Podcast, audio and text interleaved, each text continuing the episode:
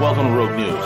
We are the preeminent geostrategic, geoeconomic, and geopolitical news show on YouTube and on the web. Join us for hard-hitting analysis, behind-the-scenes strategy, and brutal commentary. Find out why many consider us the place to get their news and information. Check us out, at roguenews.com. Follow us on Twitter at Real Rogue News, Facebook, and most of the popular podcasting apps. Most of all, remember to subscribe, like, comment, and share. Uh, the discount code is webinar. So you just type webinar in and you get a $50 discount on your membership to the healer training, uh, healer certified training community. Another thing to mention is that we are having a Labor Day sale on our CBD products. This will be CBD and CBDA. It's a 30% discount site wide. So that's healercbd.com. Just put in the coupon code Labor Day with no space. And that starts tonight and will go through Monday. So maybe I'll just type it here Labor Day um, healercbd.com. Okay. So now you've got those discount codes. And then the last uh, announcement is my book, which I don't have a copy of sitting right here, but uh, I should. and um, if any of you, oh, look, good. Thank you. Oh, uh, well, look, everybody's got it. All right. So you all have the book. You don't need it. Um, but what I want to suggest is that, uh, so this was a book that I uh, came out at the end of June. It's something I'm extremely proud of. I think it's a great resource. I, um, it's written for the clinician. It's not really translated to lay terminology, which is something that I strive to do for all of the material that we're going to present tonight and all the material that's in the healer training curriculum all of that should be accessible to anyone, whether you're a patient or a physician or anything in between. The book itself is more geared towards clinicians. And so, if it's not a good fit for you and you still want to support me or help the book, uh, what I would uh, encourage you to consider doing is buying a copy of it for a clinician that would benefit from having this information. There are so many doctors and nurses and nurse practitioners and PAs and uh, other clinicians out there that really have no clue about cannabis. And for them to receive this book from one of their patients, I suspect they're going to crack it open and be impressed. And what they find, that changes that clinician, and that then changes the lives, hopefully, of many of their patients who would then have someone that's at least open minded or has a, a, handy reference that they can turn to uh, if a question comes up about cannabis. So consider ordering a copy for your clinician, your doctor, your primary care, whoever it is. Uh, they're available in every major bookseller. I'm pretty sure Amazon's offering a real low price on it right now. If you don't like to support Amazon, there's um, bookshop.org, I think it is, will support local booksellers. So thank you. Um, and then I see Alessandra's wondering how to get it in Brazil. Uh, probably the ebook is going to be the best way. Uh, we are working on translations, um, but none of them are out yet. And so right now it's either uh, hardcover or just the ebook. Thank you. I'm just uh, reading. So no, the book does not come with the course. It's separate from the course. And um, I'm going to start jumping into the material here. While I do that, I don't watch the chat, but you can go ahead and put your messages in the chat and certainly communicate with each other or make comments. And then if you have a question that you want to ask, and it's a live question that you want to like a burning question related to the slides that I'm showing right now, write that in the chat and Simone can kind of interrupt me and say, we've got a burning question for right now. Otherwise, we'll save all the questions till afterwards. Okay. Let me get the slides up.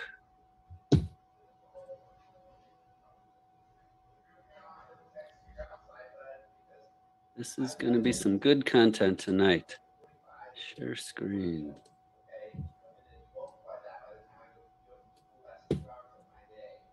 Okay, we are ready to go.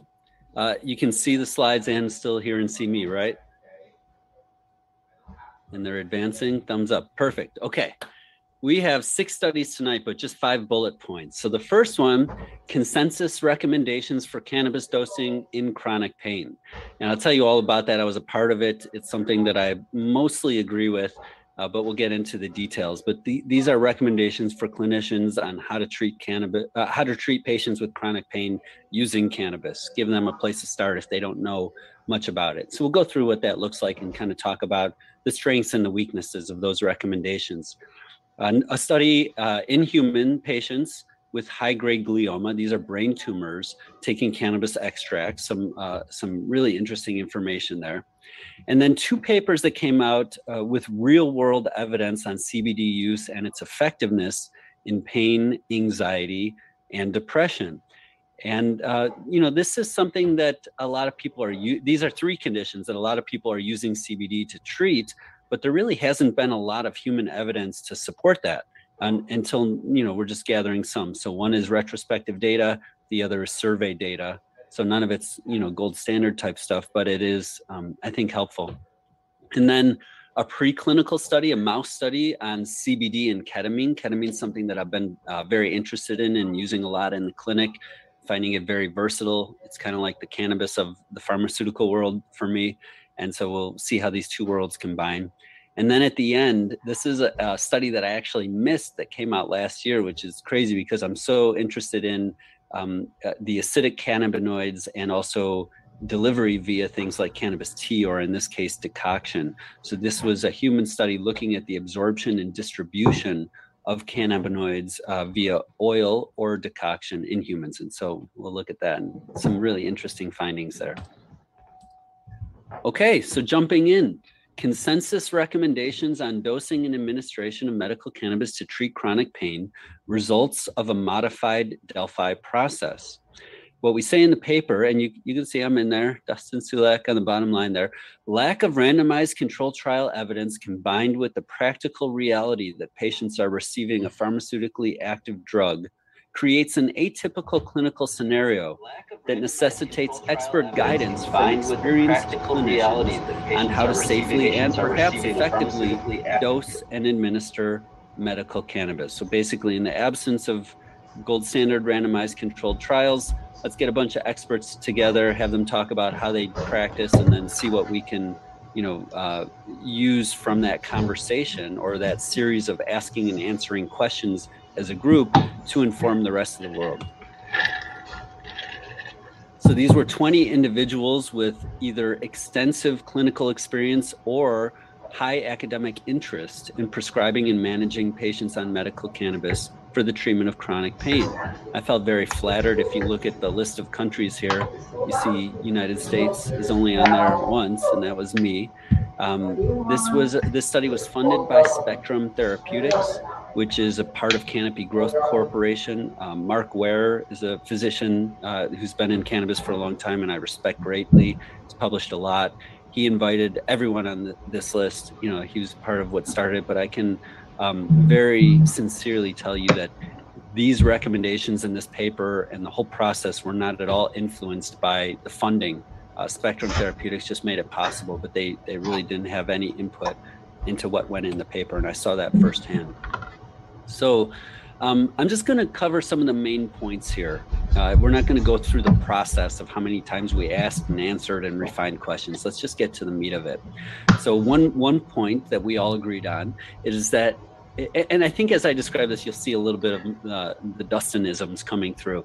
It is important to note that every patient is different, and medical cannabis treatment, like most most other therapies, should be individualized to the patient. So, and that shared treatment decision making with the patient is important. So, this is starting off by saying this is not a cookie cutter approach. Everyone's one of the one of the strengths of cannabis is that it can be highly individualized based on the unique aspects of the patient and their situation and based on their personal preferences.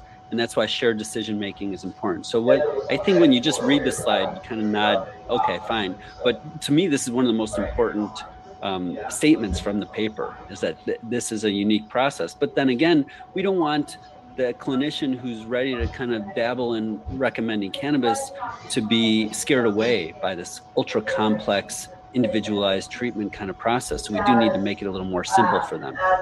And so uh, the next part is to establish treatment goals. Establishing treatment goals during the initial medical consultation may enhance patient outcomes and adherence to medical cannabis treatment. This was something that I was pretty strong about in those conversations. And so these are examples of patient treatment goals when using medical cannabis improve quality of life, function, analgesic efficacy, so that's pain relief, self efficacy means how well a person's able to take care of themselves and have that can do attitude about their illness and about their life.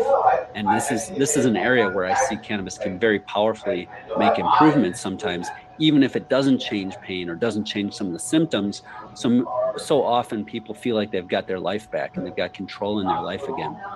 Improve sleep, mood, reduce anhedonia. I think I was the one that proposed that one also because uh, so many patients with chronic pain are taking opioids and opioid um, misuse and um, opioid related problems are very intertwined with this condition anhedonia which is really the lack of the ability to experience pleasure or a diminished ability to experience pleasure uh, reduce anxiety re- address breakthrough symptoms address episodic symptoms and exacerbations improvement in disease specific symptoms and symptom burden, spare opioids, reduce benzos, uh, reduce skeletal muscle relaxants, reduce hypnotic agents. So, all this drug substitution stuff, which is really important, and mitigating the uh, side effects of opioids and withdrawing uh, and opioid withdrawal symptoms. So it's a long list, but I think it's worth going through because these are all realistic. You know, these are all things that cannabis can do for someone that's suffering from chronic pain. Recording in progress. We missed the beginning of the webinar. Oh well. Um, maybe we'll redo it uh, for, the, for the folks on the uh, that catch it afterwards. Okay, so um, next is uh, what we recommended, and so we came up with three different protocols: the routine protocol, the conservative protocol, and the rapid, more urgent protocol. So this is routine. Now, um, this is where I get a little uncomfortable because as as many of you know who are familiar with my work or are in the training program, you can see that this is different than what I tend to recommend for chronic pain. But uh, for um, the purpose of being conservative and helping people kind of feel safe about dabbling in this, here's where we start. CBD predominant is the starting type of medication, and the starting dose is five milligrams twice daily this is, you know, if you pick up the healer guide for CBD, that's also what I recommend. So it's not too crazy. But I think um, in a clinical scenario, if somebody came in to the office here who's suffering from, you know, moderate to severe chronic pain, if they, you know, say, well, where do I start? I think I'm probably going to be wasting a lot of their time by just saying, here, just take this CBD product and start at five milligrams. You know, I don't often see profound improvement on that dose, but you got to start somewhere. The other thing to note is that um, the definition of CBD predominant can be up to a one to 10 ratio. So this could be five milligrams of CBD and half a milligram of THC. If that were the case, that's actually not such a bad place to start if it's got half a milligram of THC in there. Then you increase CBD, uh, CBD predominant. And why predominant instead of just dominant? I'm not sure. I think those words mean the same thing, but we'll go with it. Increase CBD predominant uh, by a total of 10 milligrams per day every two to three days. So they can do five milligrams twice a day for a few days, then 10 milligrams twice a day for a few days. This is sounding pretty familiar for anyone that's seen uh, for anyone that's seen this, right?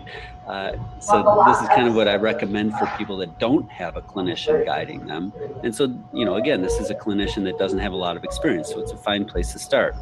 When to add THC? If a patient is not reaching treatment goals when CBD predominant dose is 40 milligrams per day or more, then you could start THC at two and a half milligrams per day and then increase it by two and a half every two to seven days until the goals are met or until they reach up to a maximum of 40 per day. And I think that's a pretty good cutoff uh, because a lot of patients will start building tolerance if they go much further than that dose. But not everyone. Some people, oops, some people do really well with a higher dose. Um, and then down here, real small, you might not be able to read it. It says refer for expert consultation if considering greater than 40 milligrams per day of THC. And this is an open access paper, so you can just search uh, consensus cannabis chronic pain Delphi or whatever, and you'll be able to find it. So not not bad, really. I mean, off off the cuff, it seems a little conservative, but but pretty good for the purpose. Here's the rapid protocol for patients requiring urgent management of severe pain, palliation, and for those with significant prior use of cannabis. So either we don't want to waste their time because they've already tried cannabis, or we don't want to waste their time because they're not going to come back because these initial doses just aren't going to do enough, and we got to get them some relief faster. So in this case, we're not going to start with CBD dominant. We're going to start with a balanced ratio, so kind of a one to one ish type of ratio. And then the starting dose would be two and a half to five milligrams of each cannabinoid once or twice per day. So on this one, I would, you know, tend to lean more towards the two and a half. Uh, unless they're cannabis uh, experienced, then we can go with a higher dose of the THC. And then you increase by two and a half to five milligrams every two to three days of each cannabinoid once or twice daily until you meet the goals or uh, the goals that we set. Remember all those goals we talked about uh, in previous slide and then the maximum dose of 40 milligrams per day, you would want to refer for expert consultation. And then finally, the conservative protocol for patients who may be more sensitive to drug effects eh, or um, for clinically frail patients, those with complex comorbidities, polypharmacy, and or mental health disorders. And so this is a lot like the standard protocol. You can see we start with CBD predominant. We um, start with five milligrams once or twice daily. We go up uh, by five to 10 milligrams every two to three days, so very similar. But in this case, we don't add THC until um, the, if they're not reaching treatment goals by 40 milligrams per day, and we start the THC much lower. Instead of two and a half, we start at one milligram per day, and then just increase by one milligram every seven days until we reach 40. So that's, you know, a year. that's that's uh, two thirds of a year right there. Um, so a little slow, but I think you get the point. And I think any clinician that's new to cannabis that gets this document, I do think it would be very helpful for them and give them uh, some confidence in trying this out. There was also a section on breakthrough pain uh, in which we uh, recommended inhaled cannabis due to the more rapid onset of action and limited duration of action. Dried flower vaporization is the preferred mode of administration as opposed to smoking or vaporizing extracts. And uh, I think a lot of you that are familiar with my work know that that's what I recommend for inhalation in most cases, also. And then what to inhale either THC CBD balanced formula or THC predominant product, uh, because if what we're really working for is breakthrough pain or what what isn't covered in this slide, I think we mentioned it in the paper, is relief of opioid cravings or opioid withdrawal. Uh, sometimes the in, inhalation is just far superior to uh, taking it by mouth. Just so rapid onset. And then the last slide I've got on this paper is when to follow up. So uh, when you're initiating uh, treatment, follow up every two to four weeks. I usually lean more towards four to six, but I think I'm giving people very detailed plans. And again, this is for people, clinicians that are new to cannabis and need kind of that extra little bit of um, you know advice and then and just feeling secure and then when the patient is stabilized on cannabis the recommended follow-up would be every three months but check your uh, local jurisdiction for rules about that and then discontinue cannabis if there are moderate or severe adverse effects or if you get to the maximum agreed upon dose and there's no benefit or if there's any misuse or diversion so i think all pretty solid now, even though I'm not watching the chat, I did see that Pam had her hand raised, and it's probably something about this. So, Simone, if you could unmute Pam, I'd love to uh, check in with her uh, response to this.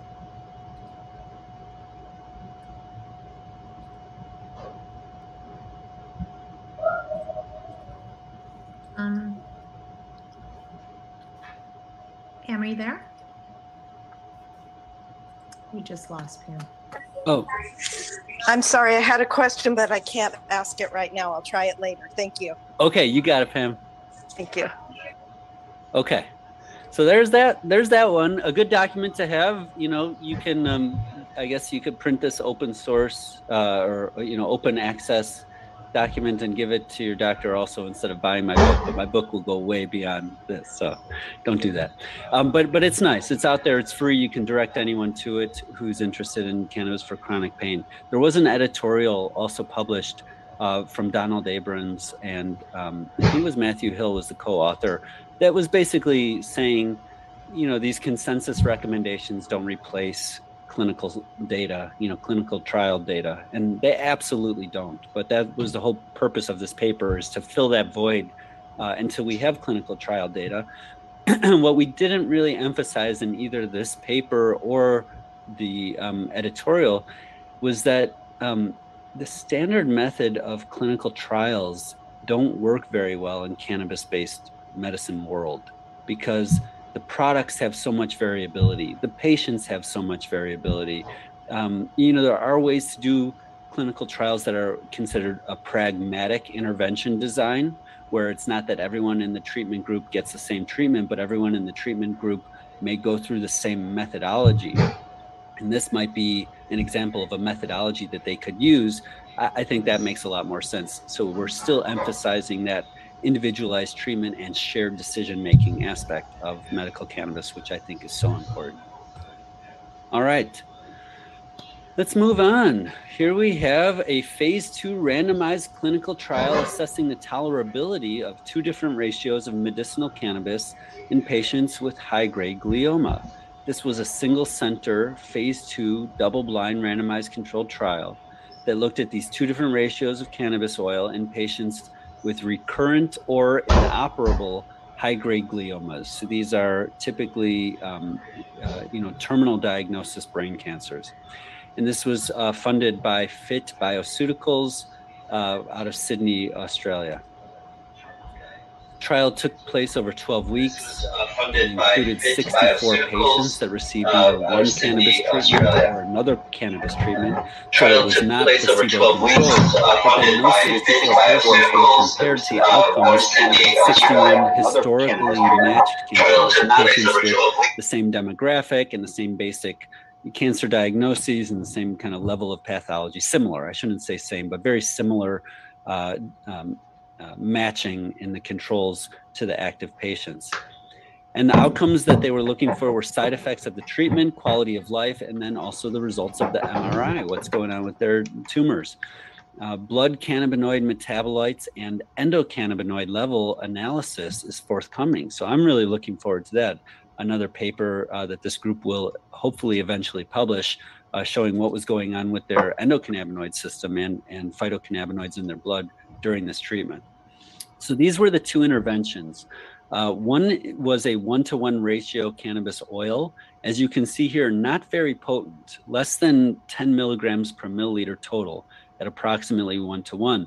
The other was a four to one ratio oil that this time was almost 20 milligrams uh, potency total, but uh, was much stronger on the THC side than the CBD side. I'm really not sure why they picked these two, but fine. Uh, there was no information about whether they included any CBDA or THCA or terpenes or anything like that. This was administered once a day at night, starting at 0.2 milliliters and increasing that same amount every two days after a call with the nurse. So, um, 0.2 milliliters of this 10 milligram per milliliter uh, formula you know, we're talking about like 0.2 milligrams ish of cannabis as the starting dose. So very low starting dose, not what you would think about someone with a deadly cancer, what we would typically be doing. Um, but uh, that's all right. We still learned a lot from this. So here are the results the average dose and the adverse effects. We're going to start there. So the average dose of the one to one ratio after they titrated was uh, 10 and 10 basically. Again this is just right before bed. So this this makes a lot more sense than two and two right? Yeah so 10 and 10 uh, probably uh, helped they probably felt it. And then interestingly i'm not sure what this is about but the average dose in this 4 to 1 group was 27 milligrams and 6.8 maybe they titrated so slowly that by the time they got up to 27 they didn't really notice it but this is a much higher dose than uh, i would expect using kind of a titrate until you feel side effect type of methodology. What were the side effects? Dry mouth, tiredness at night, dizziness mainly at night, and drowsiness. So there were very few next day side effects, even though I'm sure some of the people that were taking 27 milligrams did. If I took 27 tonight, I would definitely have some next day side effects if it, um, if I slept at all. Um, at eight week, at week eight, four participants reported mild hallucinations, some paranoia or euphoria at night, and they decreased the dose, and that went away.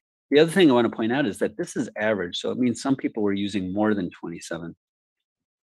Uh, and then the total side effects identified decreased during the trial from 57% people having uh, any side effect to 41% having any side effect at week 12. So people were able to adjust their dose and reduce the side effects to some extent. Here are some of the outcomes in the cannabis group entirely. So this includes the four to one and the one to one versus the non cannabis group.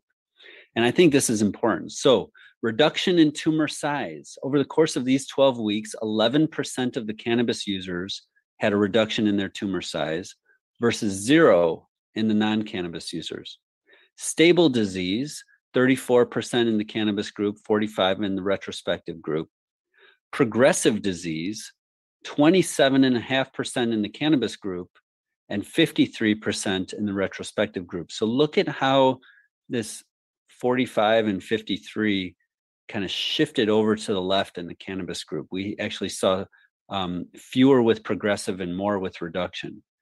So, was there something going on there that um, even this kind of very modest dose of cannabis was doing in conjunction with whatever treatments they were doing? Of course, this wasn't just cannabis, this was cannabis adding on to whatever their oncologist wanted to do. It's not a huge group. We're just talking about 60 or so patients in each group, but it looks like this is a, an anti cancer signal here, right? This, this whole shift here seems like, wow, maybe this treatment actually impacted their outcomes. And then this is really obvious dexamethasone is a steroid, it's administered often as a treatment for uh, the side effects of the chemotherapy. And it's an anti inflammatory. And you can see that there was a much lower rate of dexamethasone requirement in the cannabis users versus the non users. So uh, potentially these modest doses of cannabis were having a protective effect and or anti-inflammatory effect. And then I wanted to show you the comparison between the one-to-one and the four-to-one group, which was really not significant. Um, uh, so uh, did, we can skip the did not complete, uh, meaning did not complete the MRIs, but you can see here that uh, the dark is the one-to-one and the light is the four-to-one. And there was no real difference between complete response, meaning their, their tumors went away entirely, uh, partial reduction in tumors, stable disease, mild enhancement, progressive disease, and even aggressively progressive disease. So it didn't seem like the difference between one to one and four to one really impacted the, the cancer related outcomes, or at least not the MRI uh, outcomes. And then there were some differences, though, between one to one and four to one. So the physical and functional domains of their quality of life questionnaires were statistically significant in favor of the one to one ratio.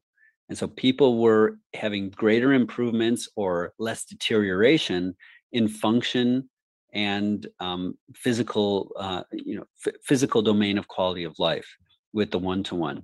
Sleep improved in both groups, and improvement in physical well being was statistically significant for all patients. So even if they had progressive disease, it seemed like, you know, this is the common thing with cannabis, right? You know, like even if their symptoms don't improve, they're going to tell you that their feeling of well-being or quality of life often improves. Um, that kind of restored self uh, message.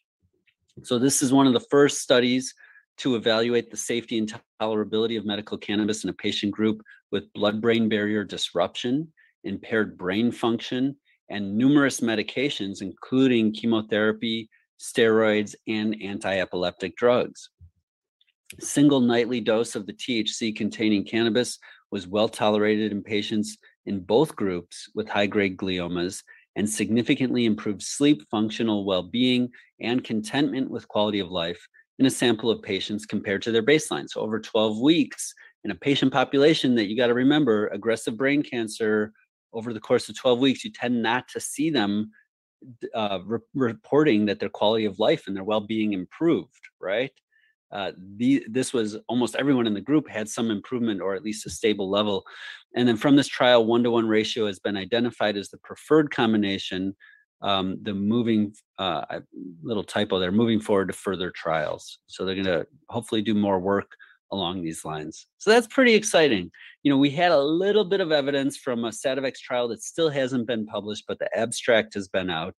Again, looking at a one to one add on for people with glioma undergoing conventional well i think that one was undergoing a temozolomide specifically which is a, a chemotherapy drug for brain cancer And um, the abstract that that was let out but didn't make it to a journal yet uh, also demonstrated the same thing. That was about 60 milligrams total per day was what those patients were getting, and it seemed like it was really extending their uh, length of survival and their quality of life. So, what can I say before I move on? Uh, and, and this is all covered in my curriculum, but very often people with cancer tell someone with cannabis uh, knowledge or uh, access that I have cancer, and that person says, okay, we need to get thousands of milligrams into you right away. And, um, you know, sometimes that works, and sometimes it just makes them have an awful experience and never even want to think or say the word cannabis again.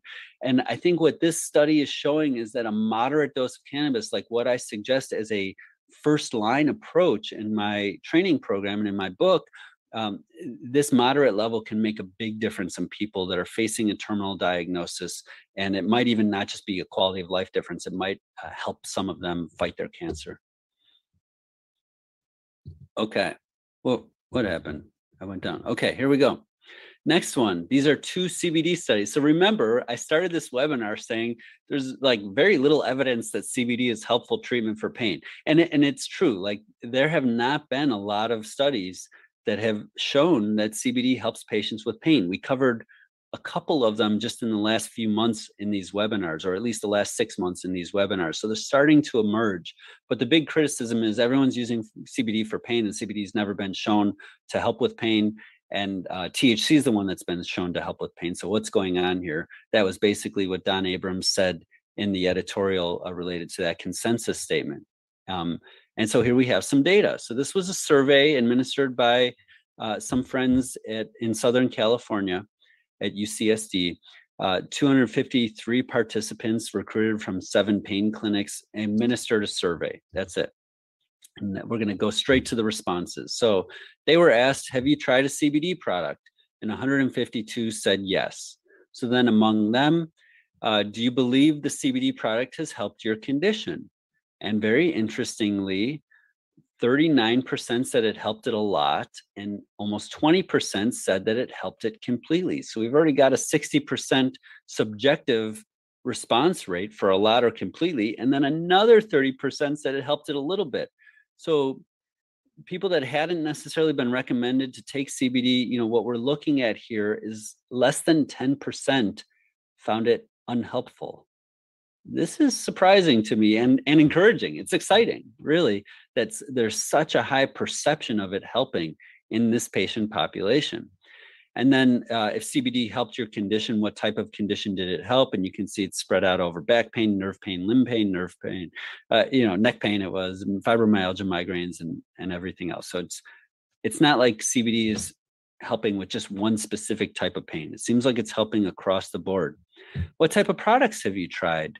Uh, mostly edibles and oral tinctures. Some people did capsules, but the whole variety spray, cream, ointment, inhaled or smoked. So lots and lots of overlap there.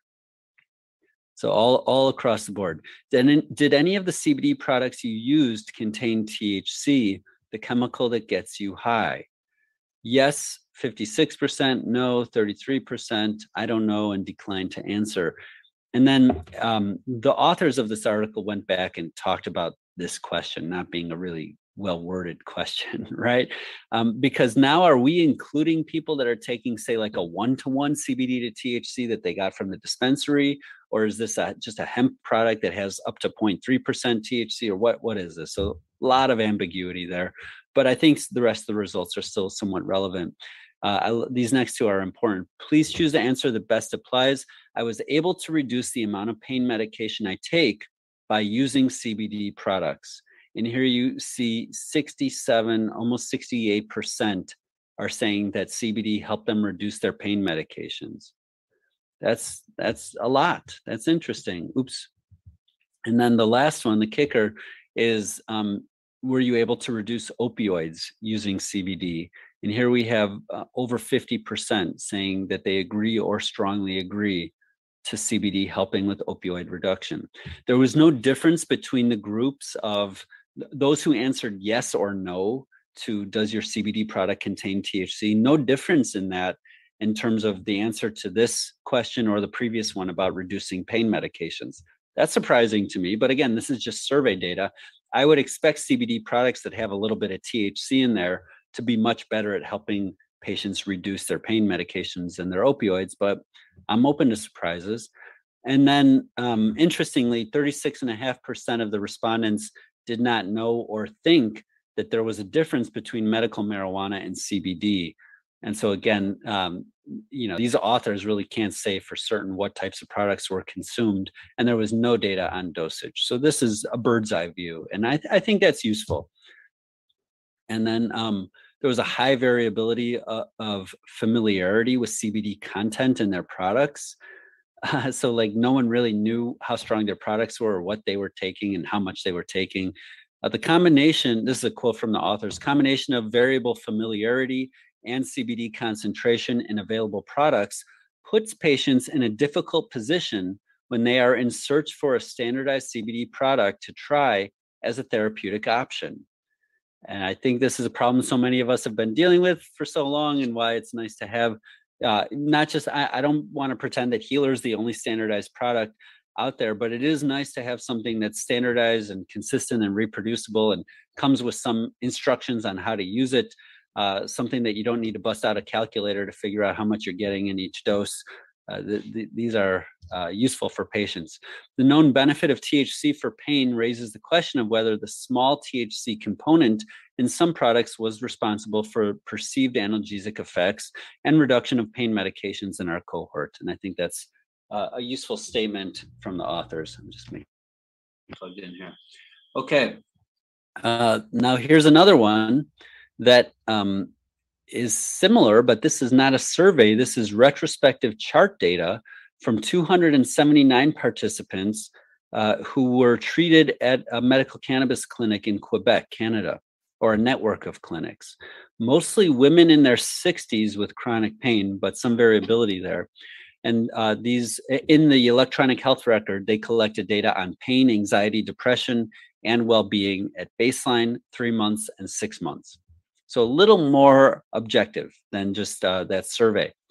And so uh, here's what they were taking uh, CBD rich products at baseline, 279 people. And so you can see the oil in the products, uh, the oil products had a range of 0.1 to 2 milligrams per milliliter of THC and a range of 2 to 52 milligrams per milliliter of CBD. So huge range there from super weak products to uh, fairly potent products. The dried flower uh, was CBD dominant. Average daily dosing of CBD was only 11.47, but a big standard deviation there. And the maximum daily dose, the max somebody got up to was 156 milligrams of CBD per day and a maximum of six milligrams of THC per day. So this really is a CBD dominant group. And then there were some other patients, 104, that used a balanced product that had, you know, kind of the one to one ish ratio. And you can see that their average daily dose was closer to 20 to 25 of THC and CBD. And then finally, there were 12 patients that took a THC rich product, and um, their average daily dose of THC was 54 milligrams and only 10 of CBD. But for the rest of this, we're going to focus on the CBD rich group, which is what the paper focused on. And so baselines in blue, follow up is in turquoise, and uh, that's uh, the first follow up at three months and the second follow up at six months in orange. And this is not an impressive chart. You can see that uh, the pain levels dipped at first, but then went back up. They dipped at first for depression, went back up, dipped and stayed down for anxiety, and kind of the same thing for well being. But we've seen a lot of other charts like this from observational studies of using cannabis to treat pain and they usually look a little more impressive than this bar graph here. And so again you know maybe we're not seeing the profound effects we expect to see with medical cannabis when we focus on just the cbd rich group. Oops. Um, interestingly there was a big difference in the response rate between those with mild symptoms and those with moderate to severe symptoms. And so you if you look at if you split them up into moderate to severe, you see a more impressive decrease in the pain levels in the moderate to severe group and actually an increase in pain levels in those that had mild symptoms. It's a, a, very small increase, but it's a curious one. Anxiety went down more. And I do believe, from my experience, that CBD predominant treatment is probably more powerful in addressing anxiety than it is in addressing pain. And so this makes sense to me. And it, but again, what I don't understand is why the, those with the mild anxiety symptoms had this increase in anxiety over the 12 months. Maybe it was what's going on in Canada. Probably. Um, you know there's just been so many other factors and social social circumstances that are making people more anxious more pain or whatever uh, depression here again better in those with worse symptoms at baseline and well-being improved more in those with worse symptoms at baseline this this well-being score gets better as it goes down so yeah i'm not sure exactly what to make of this but what they found was that the addition of thc to cbd at the first follow-up did not produce any effect on the scores at the second follow up. So I know I was really surprised. And, I, and we can go back and look at what that looked like. So at the first follow up, some people kind of went into this group here where they were taking a pretty decent amount of THC and CBD.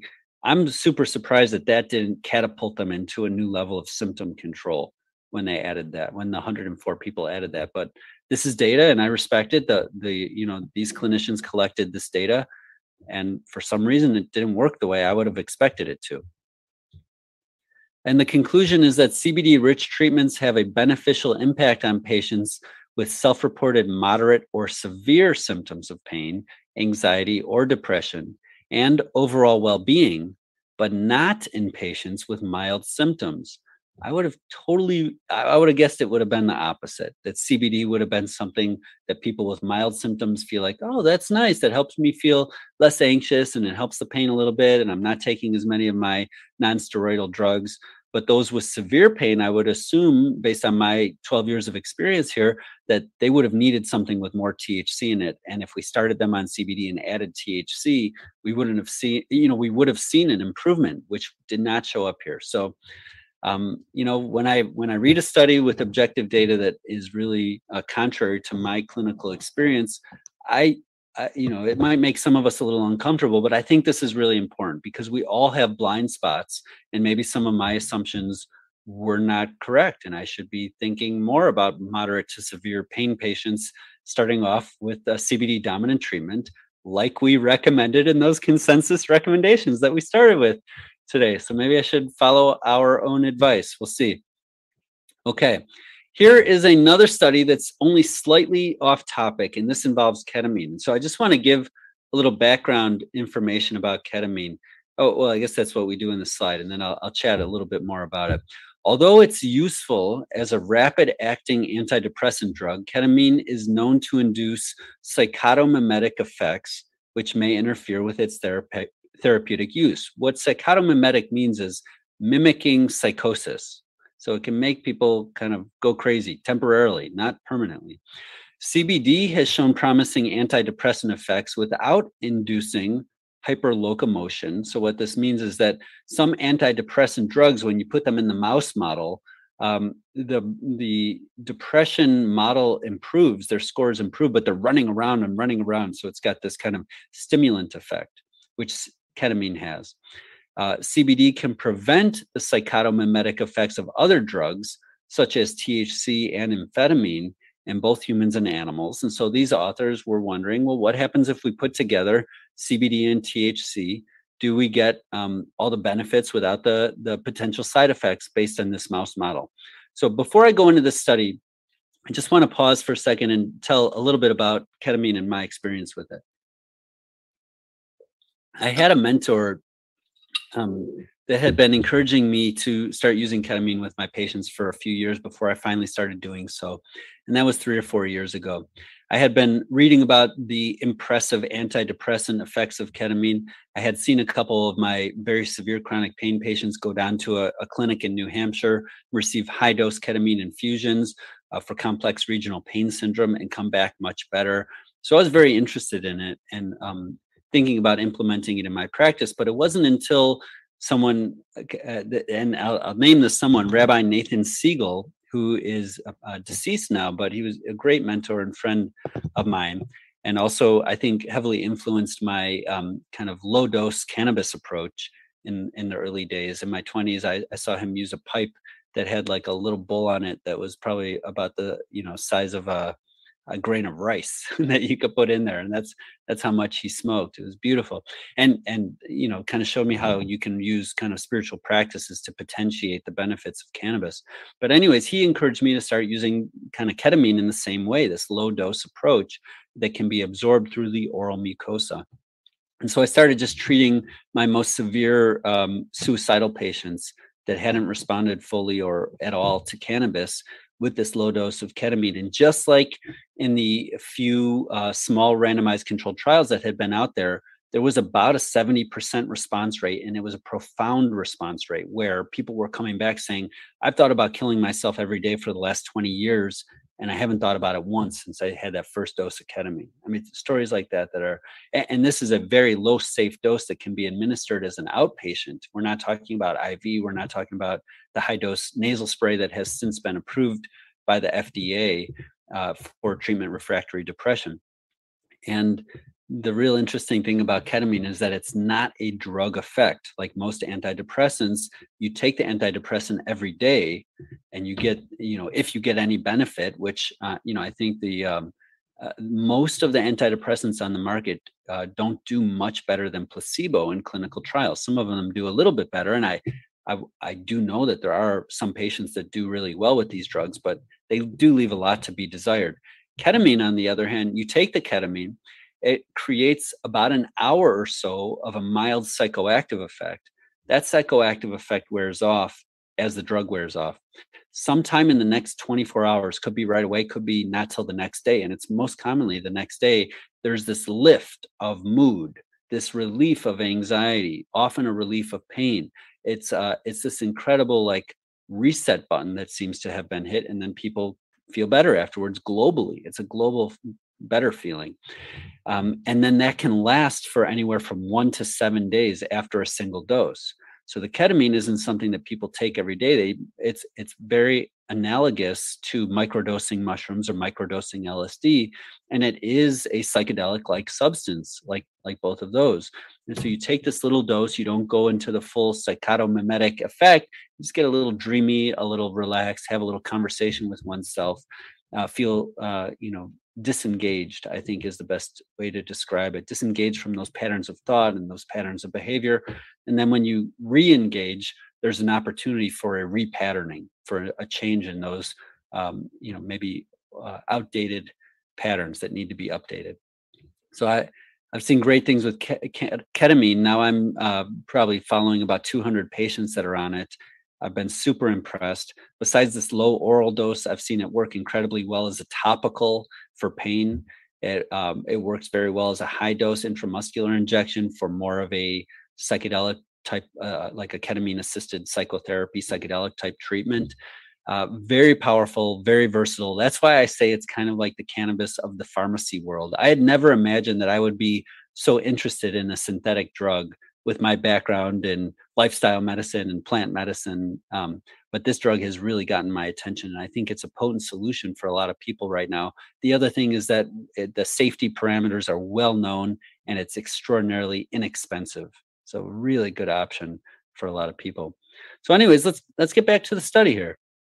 So uh, another little bit of background. There was a study in 2011 in which healthy subjects were administered ketamine at um, I'd call that a moderate dose. It was IV, but this isn't like a super high IV dose, uh, preceded by either CBD 600 milligrams or placebo.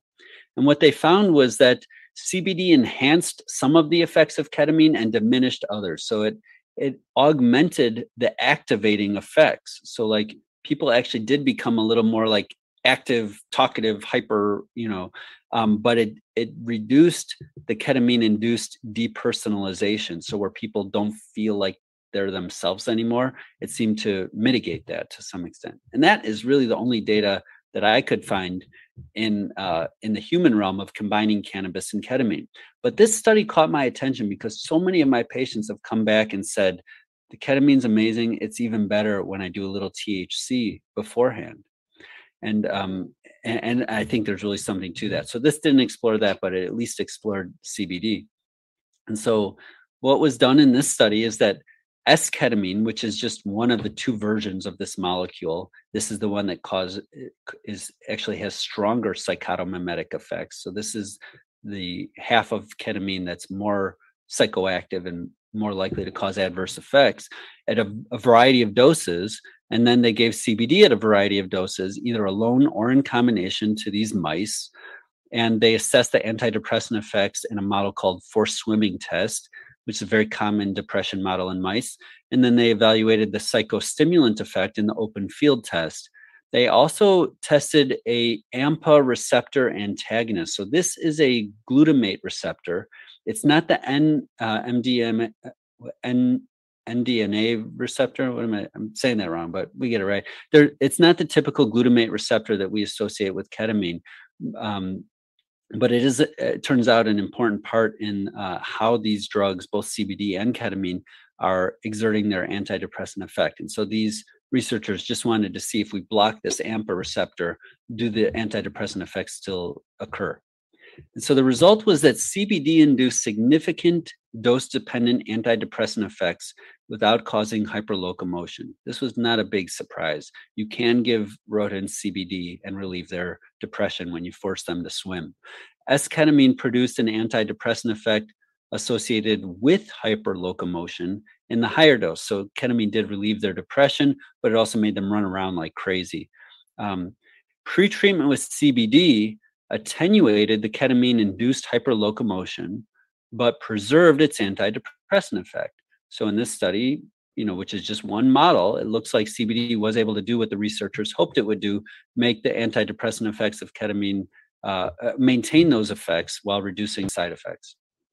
The AMPA antagonist inhibited both the antidepressant effect of ketamine and CBD, suggesting a similar mechanism of action. With CBD, it's not likely a direct effect on AMPA, it's mostly a serotonin effect that, that can then influence AMPA. Pre-administration of CBD did not interfere with the antidepressant-like effect of ketamine, so it didn't block the antidepressant effect, but it did not add to it either. So co-administering them both produced similar antidepressant effects to administering one or the other. There didn't seem to be an additive or synergistic effect, but um, they didn't test a wide variety of doses in this uh, protocol called isobologram, which would re- have really elucidated that. So this study wasn't really designed to see is there a synergistic or an additive effect, um, but there it didn't look like there was one based on this study. Uh, and we'll go down. Our findings suggest that CBD and ketamine's combined administration can be a promising therapeutic strategy for achieving an appropriate antidepressant effect without unwanted side effects. But I will tell you that using ketamine in low doses, we can achieve antidepressant effects without side effects. Uh, it, it can be a very powerful treatment when you get the dose right and very easy to do with the help of a good compounding pharmacist. Okay, we're getting to the end here. I know it's been a lot of science in almost an hour. Okay, before this last one, everybody stand up or shake it out, take a little break, take a drink of water. We're doing shaking the tree. Does anyone still watch those um, healer videos where it's me doing some exercises? If you don't, check it out. It's on the the healer section of, uh, I mean, the, the wellness section of healer.com. You got some nice exercises there. Awesome. I'm seeing everybody moving. That's great. And I see a, a, raised hand from Carlos Gonzalez. We could break it up a little bit and uh, see what Carlos has to say before uh, we get into this next study. I think you're still muted, uh, but we'll be there. Great. No, I hear you. Hi, Carlos.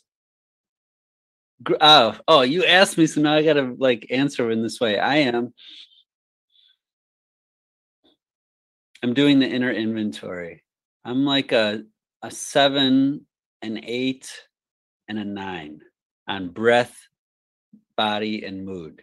And so, if so, the inner inventory is something that I talk about and teach pa- patients to kind of check in with themselves to see how they're responding to cannabis.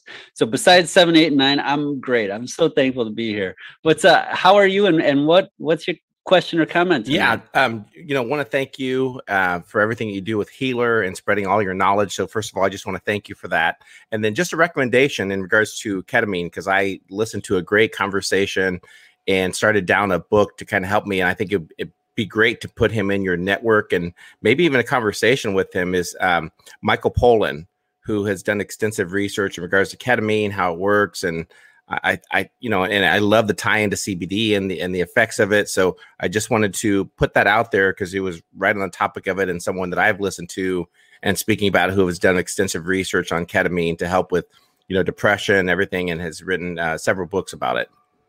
Was that uh and okay, great. Yeah, I read Michael Pollan's um kind of couple years ago. It was How to Change Your Mind, which is a great book that I would recommend for most people where he does a survey of some psychedelic drugs and kind of his own experience with it. He came to it very skeptically and kind of not wanting uh, this experiential aspect of it, but more just to report about it. But then in, in doing the research, he ended up taking these psychedelics and having these profound experiences and really changing his life. And so perhaps since then he's delved into ketamine because I don't remember ketamine in that book. But thank you for the suggestion. Yeah, absolutely. He's a great absolutely. author. Yes, Great indeed. author. All right. Let's jump into this next one. This is uh, October 2020. I can't believe this one snuck by me. Cannabis decoction and oil infusion administered to 14 healthy subjects, 12 males and two females, all cannabis users, but no cannabis use in the week prior. Decoction is uh, boil. It's kind of like tea, but you boil it. You don't just steep it. And usually, uh, technically, it would be uh, boiled in a cover with a cover on top. Okay, so how did they make it? The decoction, they took half a gram of cannabis flower, put it in half a liter of water, boiled it for 15 minutes, and then drank one fifth of what they made. The oil was prepared in what's called, uh, this is European, it's called a galenical preparation. Uh, it's supposed to be a standardized process where they'll take a half gram of the flowering tops, put it in five milliliters of oil. That's a teaspoon of oil. So half a gram and a teaspoon of oil, not much, and then put that in a water bath for 120 minutes so it's not going above the boiling temperature of water. And then taking that and administering 15 drops or a little less than half a milliliter. So interesting place to start. Let's look at what they found in in these preparations. Um, and, and so this this it was the same flower as the starting material, just a different method of preparing. And I tried and tried to figure it out, but it was not in the paper. Where this plus or minus, where does this deviation come from? Is it because each patient was preparing their own, or because they made a handful of different preparations, or was this just the uncertainty from the uh, analytic equipment that they were using to detect these levels? And I could not figure that out. But anyways, here we go. Uh, the the decoction had a very low level of THC in it. So again, this is 100 milliliters. It had 0.3 milligrams of THC, up to 0.42 milligrams of THC. So um, less than half a milligram. It had uh, about one to one and a half milligrams of THCA, just a tiny bit of CBD, and a moderate amount of CBDA, 4.4 milligrams. So this was kind of a one to one ish flower um, and what you can see they didn't they didn't tell exactly what was in the flower but it looks like a one to one ish flower a type 2 flower. The oil had one milligram of thc 1.4 of thca 0.9 of cbd and 2.8 of cbda decarboxylation of thca and cbd was not apparent in either preparation so the the proportion of decarboxylated was similar to what was found in the flower but the compound's extraction was higher in oil than water, but not complete and homogeneous for different substances. So even though oil ended up with a higher, uh, I was going to say it looks like it's lower. We, we've got five, seven, I don't know. This this was a statement from the authors, but I'm not sure how they actually explained that the extraction was higher in oil because it was the same starting material, and it looks like the total milligrams is actually higher in decoction. So I'm not sure about that statement. I didn't notice that when I was preparing the slide. But let's look at um, let's let's look at what happens. So we're going to start by comparing decoction and oil consumed again by 14 humans. We're going to focus on just a few things here. C max is the maximum blood concentration of these compounds. And so we're going to start by looking at decoction. You can see that there, uh, um, there was a 0.4 nanograms per milliliter. This is a very low blood level of THC. And there was a very low level of THC in the decoction itself. The area under the curve was 2.6 and the half life, which is a measure of how fast it's eliminated, was 5.6. Now let's compare this with the cannabis oil. They reach the same level of blood. Cmax, again, is the maximum concentration. So even though the oil had over three times as much THC in it, the maximum peak concentration in the blood was the same. But this is where it gets, um, you know, interesting. The oil had three times as much THC in it, Area under the curve means the total amount that was absorbed over the course of 24 mm-hmm. hours, which is a calculation. But you can see here there was a little bit more total absorbed in the oil, but certainly not three times as much. And so what it looks like is that the THC is getting absorbed better, that there's higher bioavailability in the in the decoction, even though there was more of it present in the oil. And then you can see that the half life is much shorter in the decoction, which means the THC left the body much faster. Something really different is going on here about absorbing THC via a water based delivery method or an oil based delivery method. That's the point here is that it's seems to be getting into the body better, more bioavailability, and leaving the body faster when it's consumed as a decoction. And this probably also applies to tea and there was not a there, there was no like um, creamer or lipid milk anything added to this tea. It was just water. So let's look at now the, the this is 11 hydroxy THC which is the active metabolite of THC so the body gets THC it turns it into 11 hydroxy that has similar effects to THC also therapeutic. And then the body turns it into carboxy THC and gets it out via urine and, and other ways. So, uh, what I found interesting here is that the cannabis oil decoction, uh, I mean, the cannabis decoction versus the oil, um, again, we see that the oil had a slightly higher level of 11 hydroxy uh, as the max, but not three times. And then the area under the curve, the total 11 hydroxy THC was very comparable, slightly higher in the oil, but far from threefold higher. So, again, this is showing somehow that this when THC is absorbed through the decoction, it seems to be having a stronger effect in the body. No difference in the half-life.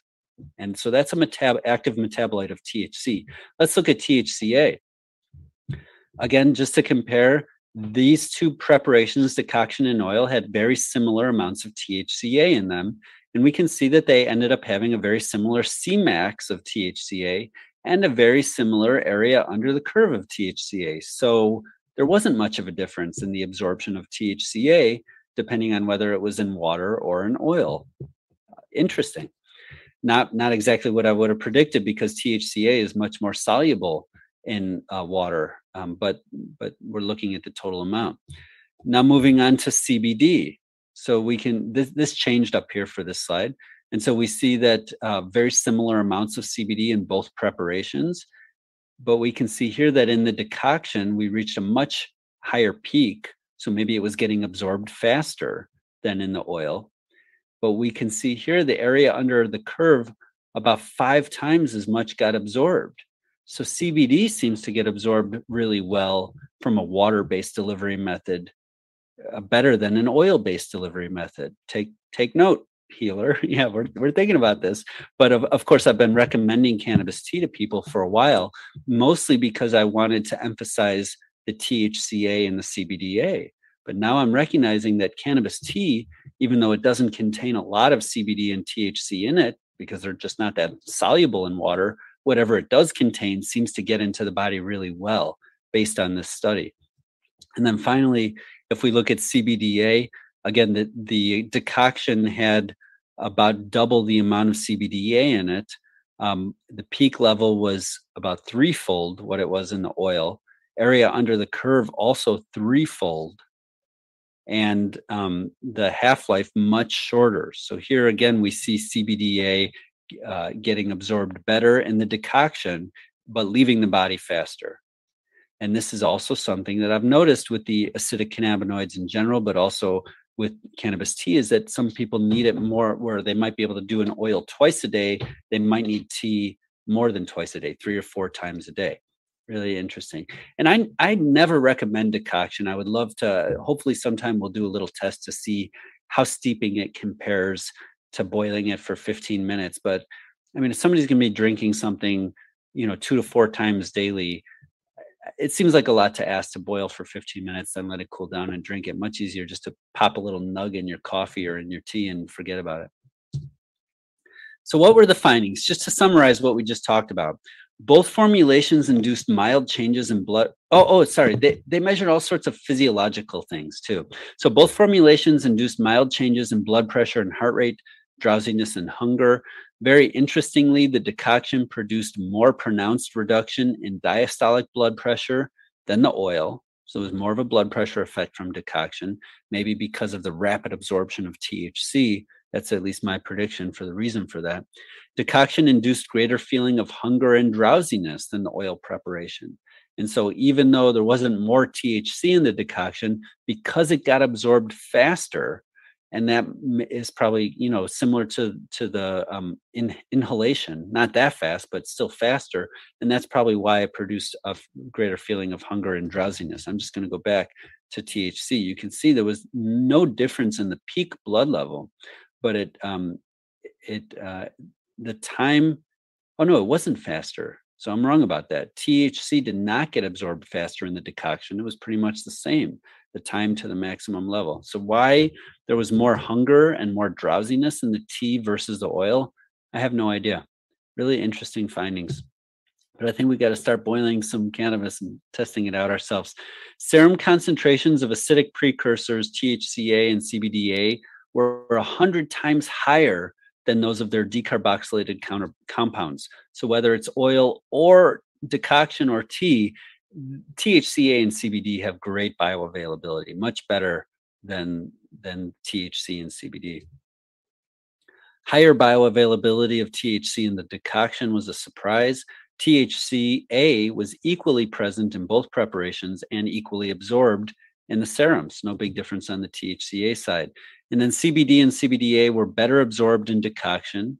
CBD persisted in the systemic circulation for a longer time than that of THC, and that's something that we've known from other studies. CBD has a, a smaller, uh, a longer half life than THC. It gets eliminated from the body a little more slowly. And finally, preparation method did not affect the pharmacokinetics of THCA or THC metabolites. That I'm not talking about THCA metabolites because we didn't test they didn't test for any of those and i haven't really seen many studies that have but um, that 11 hydroxy thc and the thca didn't seem to change one way or another uh, based on decoction versus oil. And that is the end of a very long slideshow for tonight. Thank you all for bearing with me. I hope it wasn't too much science uh, but there was a lot of you know so much so many studies come out and trust me it's hard I, I end up each month with like a folder of 20 and then i got to pick five or six for you all. Um, and so I, I, do my best, but I think that this these were some great ones tonight. So let's start out um, with questions related to the content that we just described. Um, whether it's a question or a comment or anyone, and I love the live ones. So if anyone uh, want, you know, click the raise hand button or write it in the chat, and we can, um, you know, we can certainly get you unmuted, and I'd love to talk to you. Who do we got? Yeah, Jackie had a question. Let me just get her unmuted. Okay, great. Hi, am I on? Yes. Hi, Jackie. Hi, hi, thank you. This doesn't relate to the content tonight, but I had asked earlier if I could ask a question. So hopefully. Go for it, please. Okay, it relates to, um, it's a cardiac question. And I know there have been data and studies on, you know, how it affects the heart, and, but I never, I don't see much on AFib and how uh, cannabis, especially THC, might trigger or affect AFib. Um, I currently had an ablation, so I'm a little gun shy about starting cannabis again, but definitely want to for all the reasons, you know, mood, anxiety, sleep. But I just any mm-hmm. any data or opinions Yeah, absolutely. It's a great question. I'm glad you asked it. So, cannabis can trigger arrhythmias. It does not cause arrhythmias, but it can Mm. trigger them. But it's Mm. almost always inhaled cannabis and Mm. only going to be oral cannabis if it's a really severe overdose, based on my experience and also based on what's out there in the literature. Um, so, so for someone with a history of arrhythmia that's reluctant, I would just stay away from inhaled. And what we're basically talking about here is THC. So Right. in, inhaled THC has a tendency to reduce blood pressure. And because of the onset is so rapid, when it does that, and let me, before I go on, I'll just say that it doesn't usually reduce blood pressure below normal, but it can if you smoke a lot fast or you smoke a lot and stand up or you're smoking in the hot tub and then you stand up you know there's a, a- off or you're dehydrated or whatever your blood pressure is already low It's- you know there's there's other factors but when the blood pressure goes down the heart rate has to go up and so Mhm. you get this kind of uh, autonomic nervous input to the heart saying work harder work Mhm. faster and that would be the signal that could trigger an arrhythmia so for people with a history of arrhythmia that are on, you know, that are rate controlled or whatever, they're on beta blockers or they've had an ablation or they've had some kind of treatment that's been shown to be effective, most of them can do just fine with judiciously dosed inhaled cannabis, and certainly they can do fine with oral cannabis. Okay, that is extremely helpful because I do oral and uh, my dose is usually pretty like 2.5 THC is about my a Perfect. good, a good point for me. But I just, you know, I didn't want to make, I didn't want to um, hinder my ablation success, you know, Yeah. or keep it from working or keep it keep my heart from healing. So Yeah. that's very helpful. And remember that like the heart and the brain have this incredible two-way street. Mhm. And so if you're feeling like you're um, you know functioning better, your mood is better, your outlook is more you're more psychologically flexible, you're sleeping better. You know, these are all things that have a beneficial impact on the heart too. And I, I like to always remember that. Thank you, Thank you. Jackie. Great question. Thank you. Extremely helpful. Thank you. And it looks like maybe Becca is next. Yeah, there are a couple follow-up questions to that previous one in the chat if you want to just take a quick peek at that. Oh, okay, let's see. Yes. Um uh as far as sure. How about someone with an artificial valve? I wouldn't expect any issues using cannabis with an artificial valve. And I have several, not several, but a a handful of patients with artificial valves that are doing fine on cannabis. So, what I also didn't mention um, in the conversation with Jackie is that cannabis has a protective effect on the heart. So, it's been shown in humans that if you look at everybody that comes into the hospital with a heart attack and you divide them into the cannabis users versus the non users, the cannabis users are less likely to die. They're less likely to need some of the interventions. Uh, if you give it to animals, if you give THC at an incredibly low dose to rodents two hours before giving them a heart attack, they're less likely to have dam you know the, the area of the damage is smaller the healing is faster there's less inflammation in the heart so there is this cardioprotective effect and so for people that have heart disease i think appropriate use of cannabis um, can be helpful directly and indirectly as we spoke about before the other question was about uh, I, i've read some regarding cbd and arrhythmias any precautions there None that I'm aware of, but unlike you, I haven't read anything about CBD and arrhythmia. So I do need to check into that. One thing that people should know is that the anticoagulant drug warfarin or Coumadin, which is being used less and less over time now, uh, can have an interaction in particular with CBD. And that's a drug uh, where if you break it down too slowly because you're using CBD and the blood levels go up, you are at risk of bleeding. And so you don't want to do, you know, you just about so people that take warfarin can use cannabis. They just need to have a, a consistent cannabis regimen, get their blood level checked for something called INR, and make sure that they don't need to adjust their dose of the warfarin after implementing cannabis. All right. I think I took care of those. All right, Becca's next. Thanks, Simone. Hi, Dr. Dustin. Hello, Becca. So, so that reminds me, uh, leafy greens with warfarin too. You, you're, and Right. you're supposed to moderate it. Crazy. Just Well- lower the warfarin and eat more leafy greens or smoke more cannabis or whatever. I don't know. Yeah. Well, it goes the other way with the leafy greens. You would need to raise the warfarin, but right. Well, I think Yeah. this is still happening. But so leafy greens have vitamin K in it, and Yeah. K is an antidote to warfarin. And so a lot of times doctors would say, "Oh, now you- you've got heart disease or whatever. Now you're on Coumadin. Uh, don't take any, sa- don't eat any salads. Don't eat any greens at all." Like, what kind of terrible advice is that? Now, at least I think we're ready to say, eat the same amount of salad every day and have your INR checked.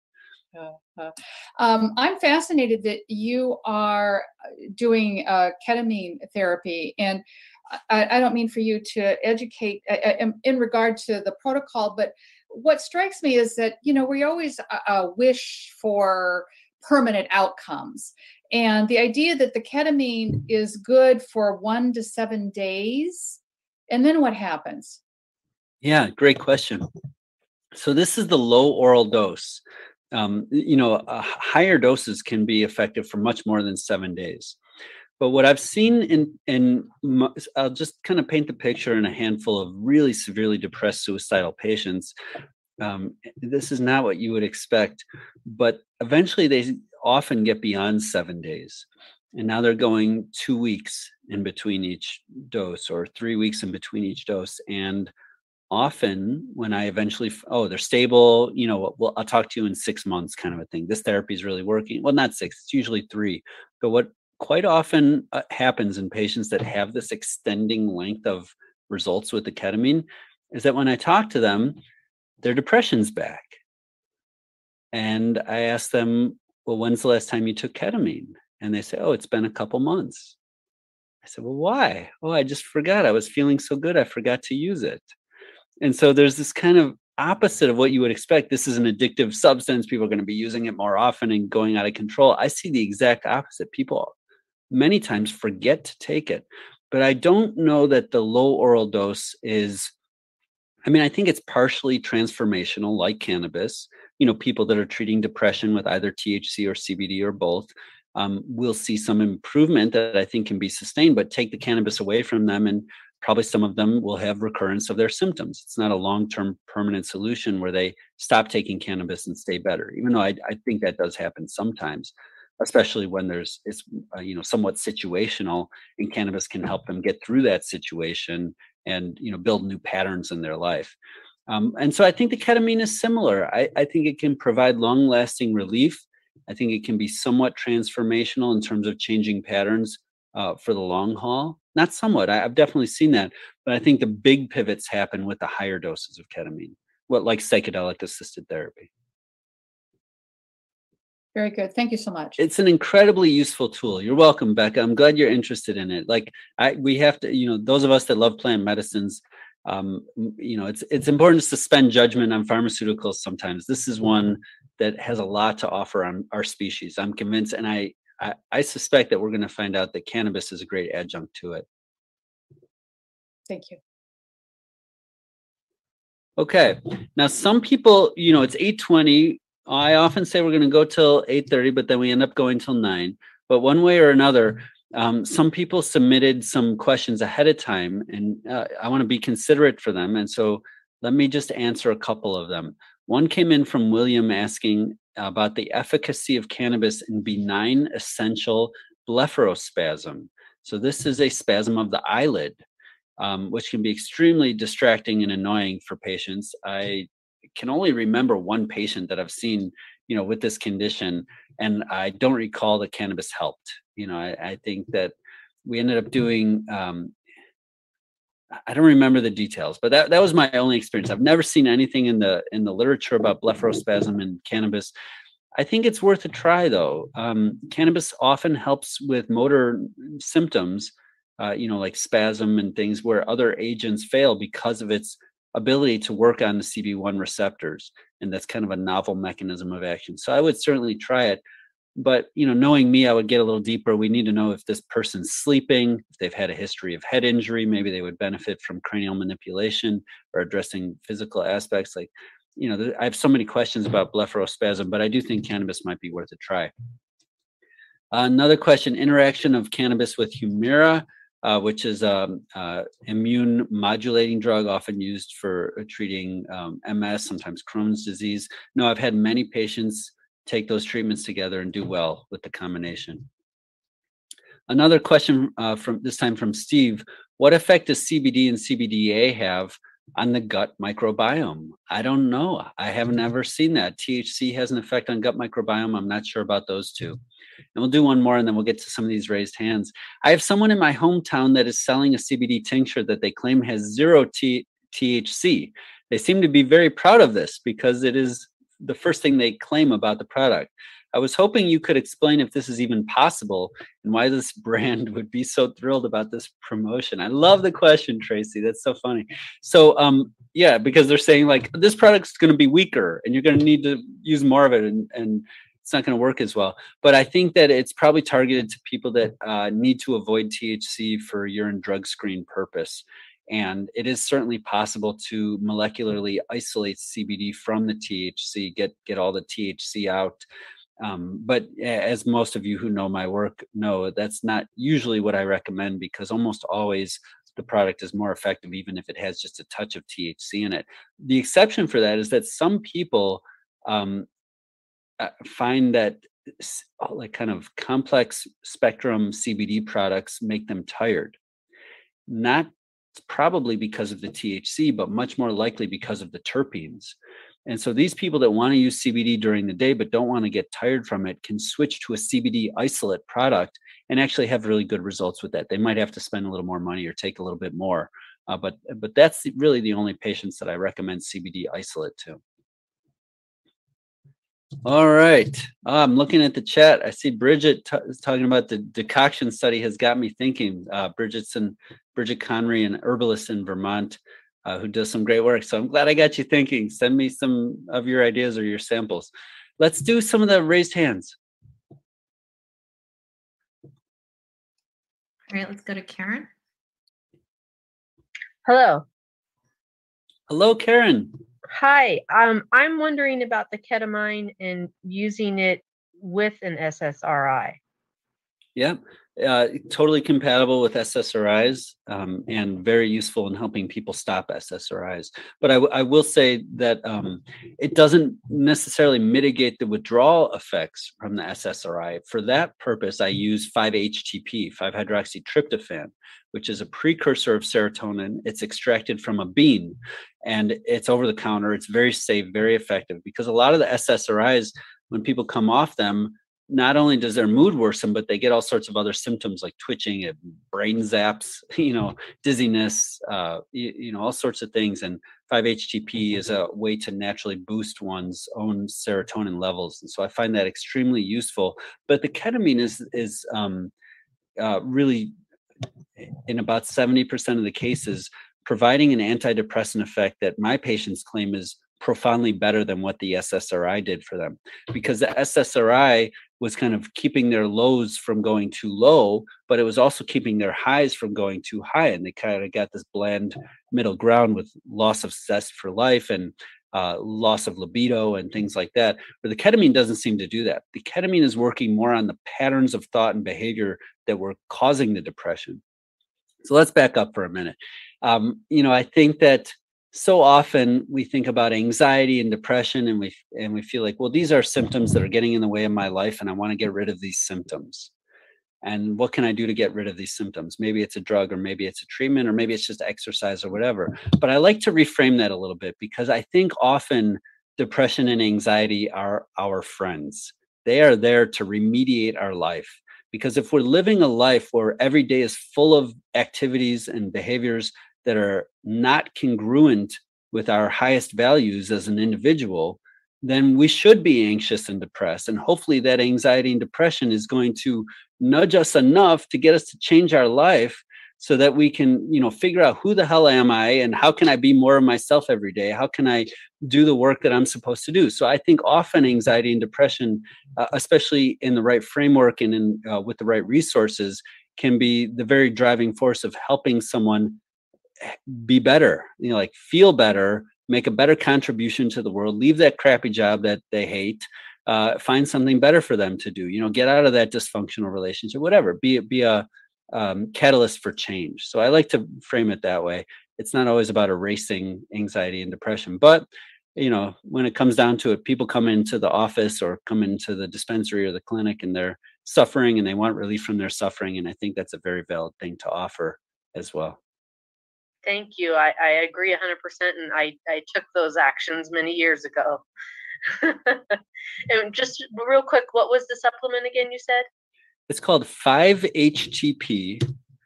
Um, you can read about it in my book. So in, in the in the book, there's a section on adjuncts to cannabis where I talk about that. I talk about um, kratom, which is a an herbal opioid replacement, and uh, tulsi I, is in there, holy basil. So check that out. It's, it's a good section. But 5-HTP, very useful agent. Oh, thank you. To, thank you so much. I meant to send it to everyone, but I didn't. Let me type it again. 5-HTP, and it's usually like 100 to 300 milligrams daily. Um, but you can read more about it in the book. Really safe, nice supplement. It's in um, there's a section in the book about how to improve access and efficacy. And so we talk about synthetic cannabinoids, herbal adjuncts to cannabis, and things like that. All Thank right, you, who's next? Uh, let's go have Donna next. Okay. Can you hear me? Yes. Hello, Donna. Hi. Um, I had a question that um, I've been having nausea for a long time and sleep problems. I have restless leg. I have palpitations. I have um, and nausea, which is enough. Um, and I started using your CBDA, and I'm doing five drops. And uh, during the day, I started it, and now I'm trying it at night. But I'm, I think it's helping with the sleep a bit. Um, but the nausea, not yet. Now I don't, I haven't really increased. So, and I do have an appointment with you on the 22nd, and I can't wait. Oh, great. Um, well, we'll get started now a little bit. Okay, great, great. So, um, one strange suggestion that I have for you, just to try before our appointment, would um, be to because there's some rodent studies that have shown that incredibly low doses of CBDA are effective for nausea. And since Right. you have the CBDA in hand, I wonder what would happen if you took just one drop. Uh, eh, you know, I don't expect something profound, but I think it's worth exploring that before going up to 10 or 15 milligrams. But it certainly is possible that increasing the dose could help as well.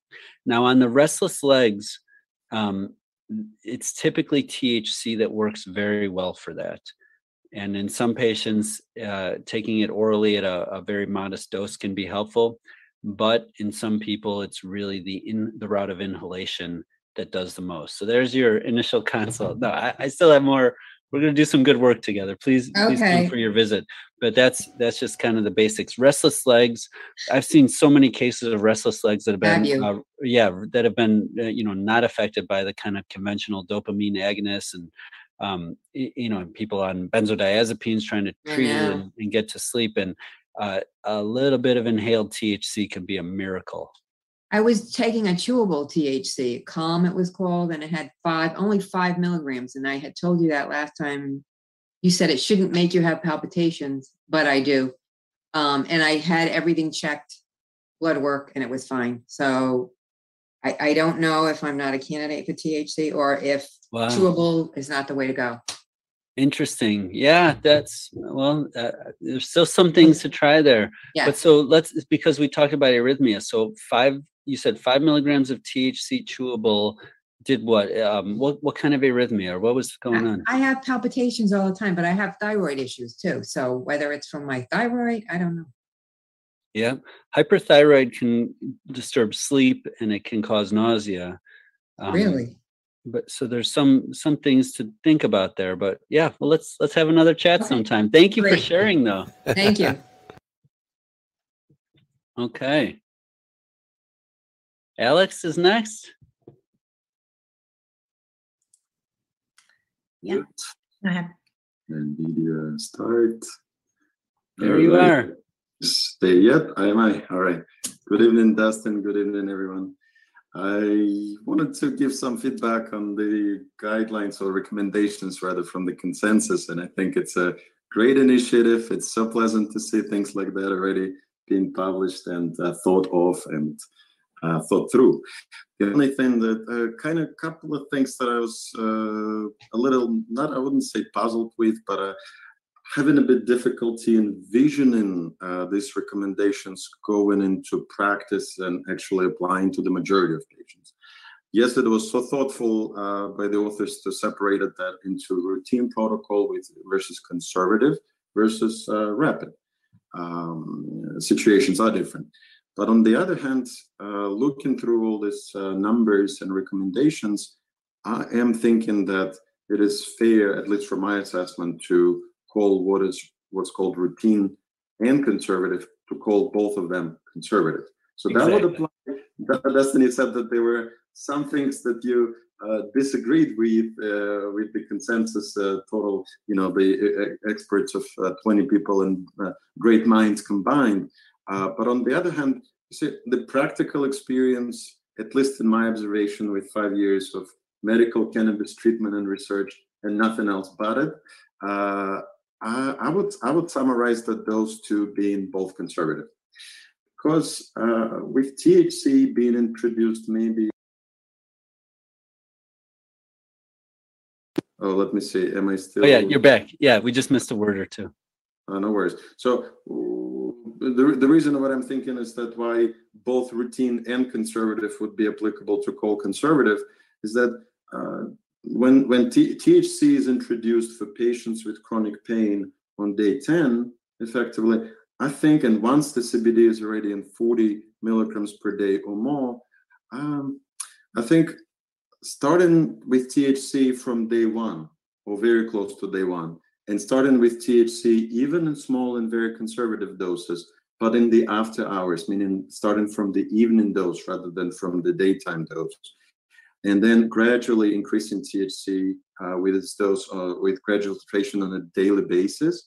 I think a nightly basis. That's when I think people will have more impact on their pain, more satisfaction, and it's also in human psychology that people are looking for instant gratification. So when they know THC is there, and the patients and people know that it's helping with pain, but also with sleep, with muscle spasms, inflammation control, and not to be forgotten, the very THC specific effect of putting pain into a different perspective in a different room. So you, I don't think patients would choose to miss on that for the next, let's say, 10 days. Chances are, even if doctor suggests such recommendation to the patient, chances are they will start with THC. And I think it is fair for them to know that this is a helpful, very helpful molecule up front at the right time of the day and with gradual titration. Sleep that is restored can go a long way. Yes. Spasms, but you know, Dustin, that uh, THC and CBD both can help with spasms. But there is enough of evidence that THC might be even more potent in regard to spasms. And then many other things uh, that come in mind. And uh, another thing that I wanted to consider with that is uh, to at least convey my thoughts, this uh, the rapid protocol. So with that one, one-to-one ratio is a, I think, is a very solid starting point for patients who need rapid protocol. But even that, I think, would apply more so to the after, I mean, evening dose. So patients who are, let's say, fully retired or can take a break from work and then utilize one-to-one ratio uh, from even the day use, great. If they're in a lot of pain and they need that, why not? But then to expect them to uh, take one-to-one ratio and then drive to work and be productive at work, um, I, I, I, don't see that uh, being um, very applicable to to those patients. And then another thing that I think there is room for improvement with, at least from my uh, humble perspective, is that uh, two times a day medicine for the two protocols, and then uh, one to two times a day for the yeah, rapid protocol. Yeah. I think it goes kind of not necessarily along oh. with data on pharmacokinetics. You picked it up. You picked it up, Alex. Trust me. I'm glad you weren't part of that consensus because you would have been pulling your hair out like I was. Um, it was it was challenging. You know, I think, um, and, and I want to. I've got a question for you, which I'm going to ask now and then make a comment before you answer it. Is I'm wondering if the CBD survey and the CBD retrospective data in chronic pain patients uh, you know how that landed with you after having all these thoughts when I was presenting the consensus statement. While we were going through that process, which was supposed to be in person in Montreal and ended up being over Zoom because it was right when the COVID thing happened. I was getting ready for a nice drive from Maine to Montreal. Um, you know, it it seemed like there was a lot of consideration around how will this land with the readers. Like, imagine your audience, a primary care doc that's never recommended cannabis before. What are they going to want to read? What are they going to want to hear? What are we going to want to tell them? And I, you know, was just want, like, these are real doctors. They know how to deal with drugs. Let's tell them the freaking truth and uh, not waste patients' time. Um, but, but I think that that was one of them, and and then the pharmacokinetic thing also, like the one, like it should have been three times daily. I was really, really pushing for adding THC at night in the routine treatment to anyone that's not sleeping well. That should be done on day one. In fact, as you know, if you do that on day one, sometimes you don't even need a daytime treatment. You just treat them at night, and their next day is better. Um, but it was 75% consensus required, and we couldn't get there. So, mm-hmm yeah challenging. I'm glad you weren't there though. It was it was a, a, bit challenging. At least there were a couple others in the in the group that i could like send texts to with like exclam you know exclamations of my frustration.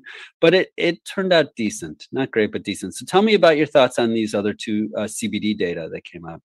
I think it's a great starting point with the consensus and it's a great initiative. Uh, so with uh, uh CBD, if you're referring to that particular study from uh, today's presentation, um, yeah, like, did were you surprised that so many people said CBD was helping them?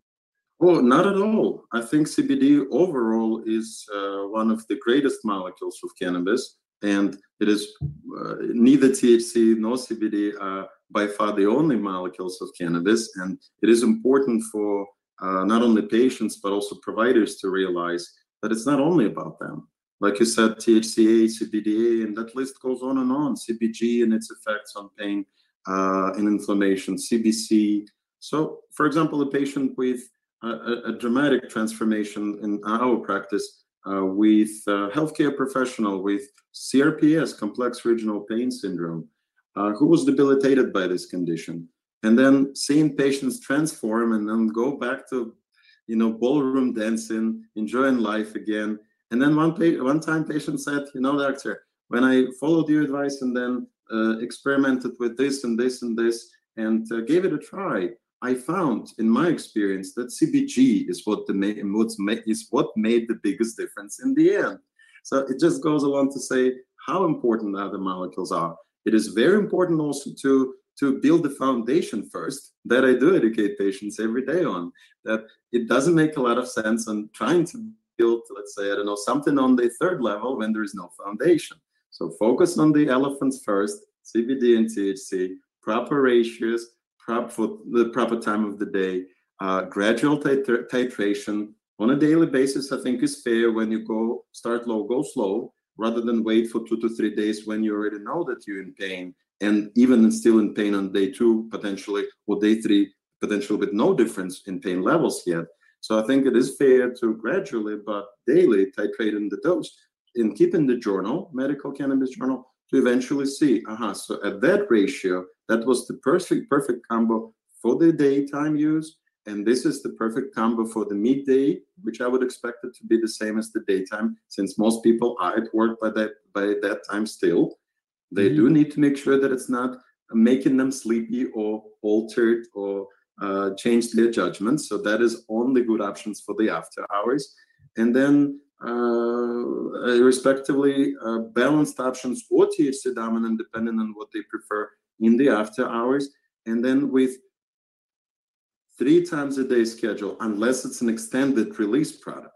So it is something that is available in the state of Connecticut, thankfully so, because I do I do appreciate the fact that patients can limit it to just two times a day and get to their results. and that's an extended release capsule or something like that? extended release tablet that is available in Connecticut with CBD okay. and THC as an option.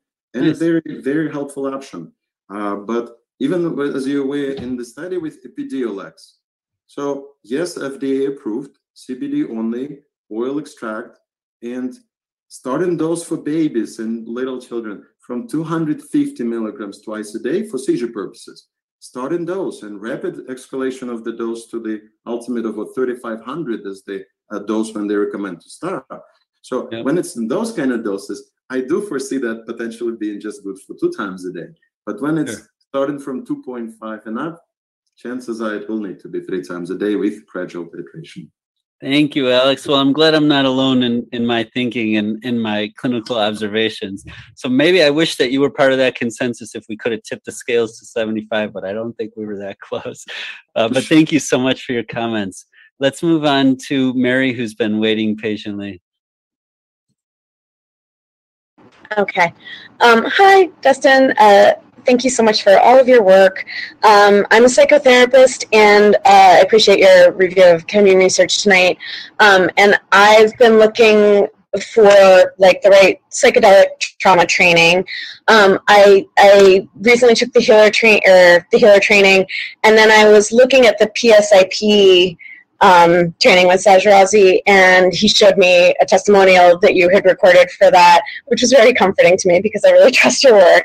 Um, I, and I, if this question puts you on the spot, please feel free to just wave me off. But um, since I never know what's been edited out of a testimonial, I was just wondering if you could elaborate a little bit on like the strengths and weaknesses of that program, if you're comfortable Yeah. doing so. I will. Okay, so um, uh, PSIP, psychedelic somatic integration. something. Okay. Anyways, uh, Yeah. it- it- wonderful. I, I haven't seen the promo video that he recorded of me, so I'm curious about how he edited it. But I thought it was an incredible program. If I wasn't so busy, uh, it would become the focus of my practice. I, I fully loved it and appreciated it. I'm planning to have him on for a webinar soon, and so I don't want to spoil it all. But, Okay. um, someone who knows almost nothing about cannabis was able to show me a side of cannabis that knocked my socks off. I mean, it was just incredible. Um, the amount of personal healing that I experienced during that training, what I witnessed in other people. This is a, um, you know, it's um, a, a a protocol basically of using cannabis in combination with a somatic approach to psychotherapy. So this is saying, oh, maybe we can help people heal trauma not just by using their traumatized brain to do the healing. Doesn't that make Mhm. sense? You know, but maybe we could use their entire being, including their body, uh, Yeah. to be involved in the healing. It's very simple, and cannabis um, really um, accelerates this modality.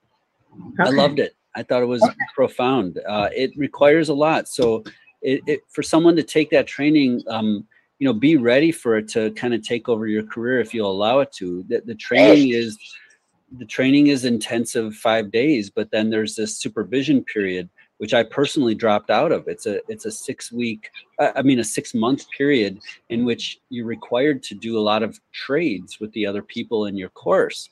And I- I've been wanting to, but my schedule is just too full to do this. And then the trade off for me is, um, you know, might, how busy I am, the supply and demand for my time and my rates. These are like good two hour sessions. And I didn't see a lot of people being able to afford regular two hour sessions with me. This would be like every week or, or so for 12 weeks. So I didn't really see that happening anyways, but that, that is the protocol. This is profound work. I encourage anyone to check out the website. I don't know if uh, when we're done talking, if you can post it or, or Mary, was the video on the website or where'd you see Um, the video? it was like on the Vimeo. It was. I had mentioned taking the healer training in my application, and in his response email, he just sort of was like, "Oh, Dustin just, you know, took the training," and and he sent me like a link to the testimonial. I'm not sure if it's publicly on the website or not. Will you send it to uh, info at healer.com and they'll, they'll pass it on to me? I, I want to take a look at it. But yes, cannabis is incredible. I just don't want to um, give too much away because I, maybe even the next webinar will have Sajan and and uh, expose you all to this incredible side of cannabis. That's great. Okay, thanks so much. I appreciate it. Yeah, you're welcome. So we have a few more questions, Dustin. Okay, let's do it. Um, while you're unmuting someone, I'm just going to go to the spreadsheet real quick because we almost finished that. I like finishing it. What are the most effective strategies for using cannabis to taper off benzos like Klonopin?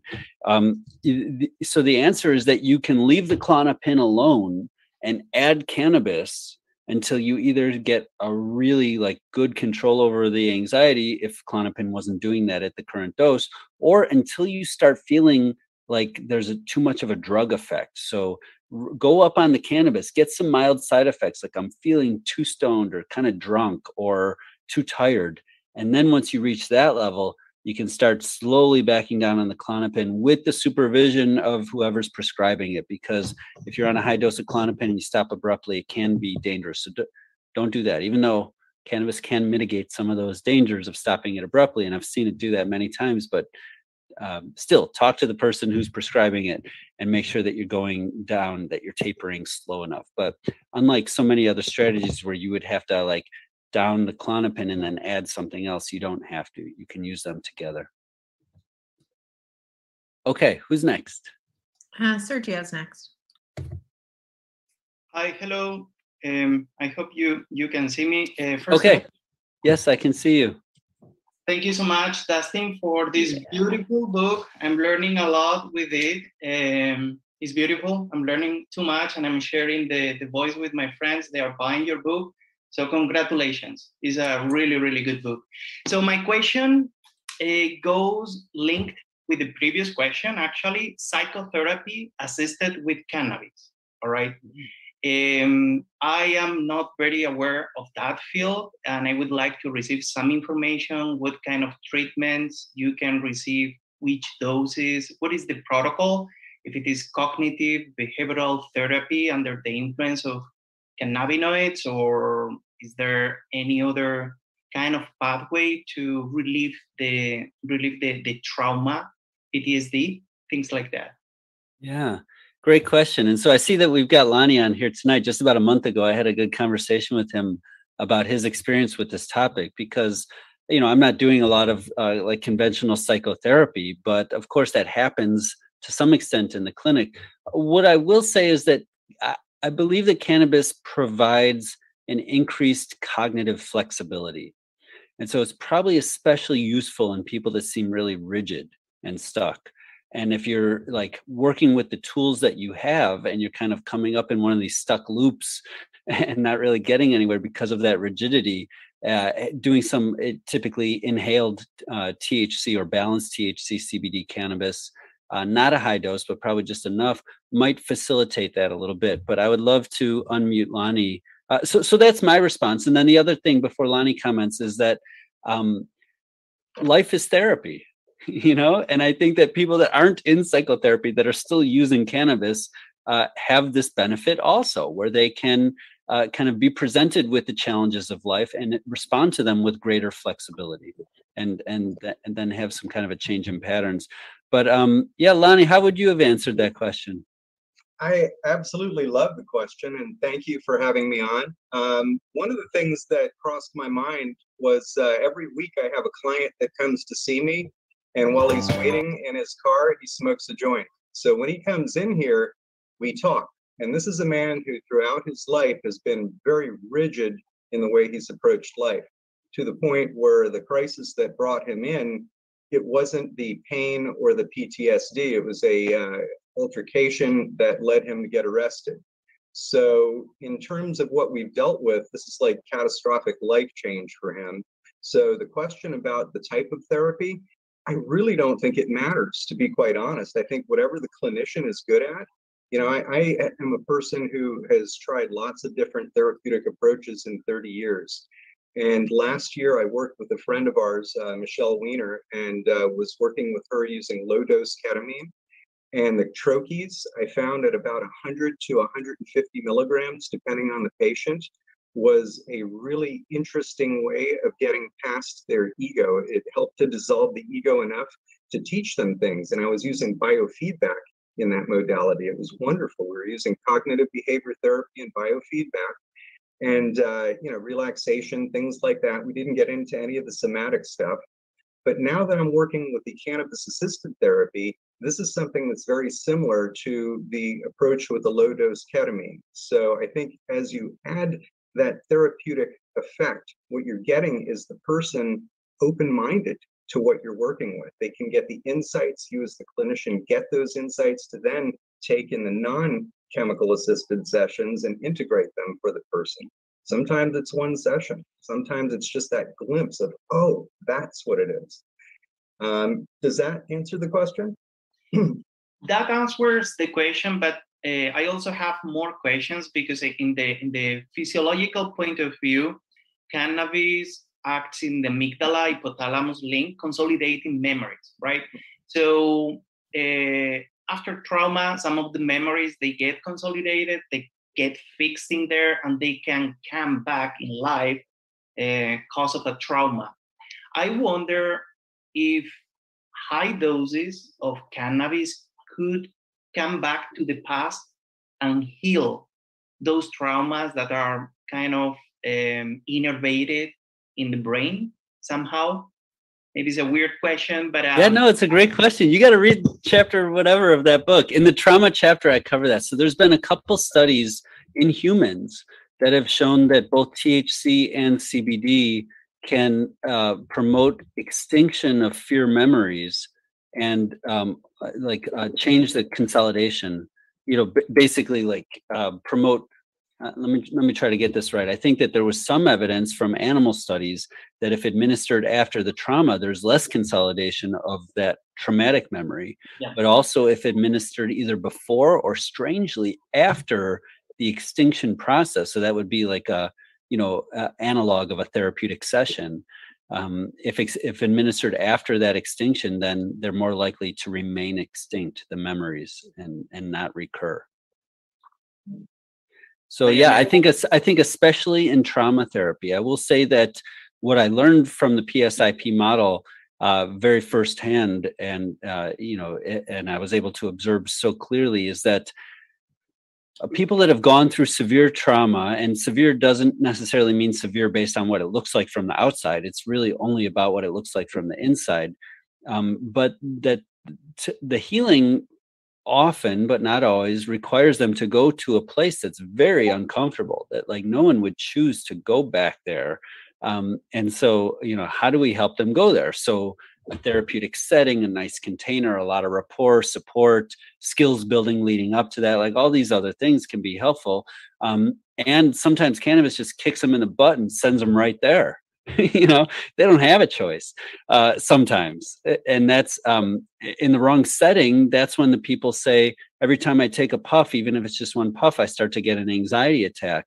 And you know for a long time my for years my answer to that has been well uh, probably there's something for you to deal with there that cannabis is trying to show you. And I say that especially to the people who have been like, yeah, I've used cannabis for a decade and it's never done this to me before. Now every time I smoke, I'm freaking out. Well maybe now you're ready to freak out and we can get you through that freak out. Um, so cannabis can really take people out of this dissociated state and put them right back into uh, a trauma like state. Whereas you know you brought up the ketamine lonnie that's that's so useful but so different. That's like oh we can go there but i'm just there floating on a cloud. I'm not really down there where the trauma's happening. I'm just visiting you know in a pleasant way and that's nice too. You're an observer is what's happening. You're able to so this is the difference that i found in my research. When you take an antidepressant it basically suppresses our memories and, and our emotional reactions of what's going on. But psychedelics and cannabis being on that spectrum i mean full on it brings it so if you're you know needing to deal with something and you have the proper set setting and intention you're going to get your mind right there and this is where the work is done by facing it gaining the insights and then working through it. And you know, using low doses is something that I found is something that can be effective with clients. When you have that suppression of that anxiety response, and this is where CBD can be a wonderful adjunct to people that don't want to use THC. So really, I found that all aspects of the plant are calmative and it facilitates the psychotherapeutic interaction.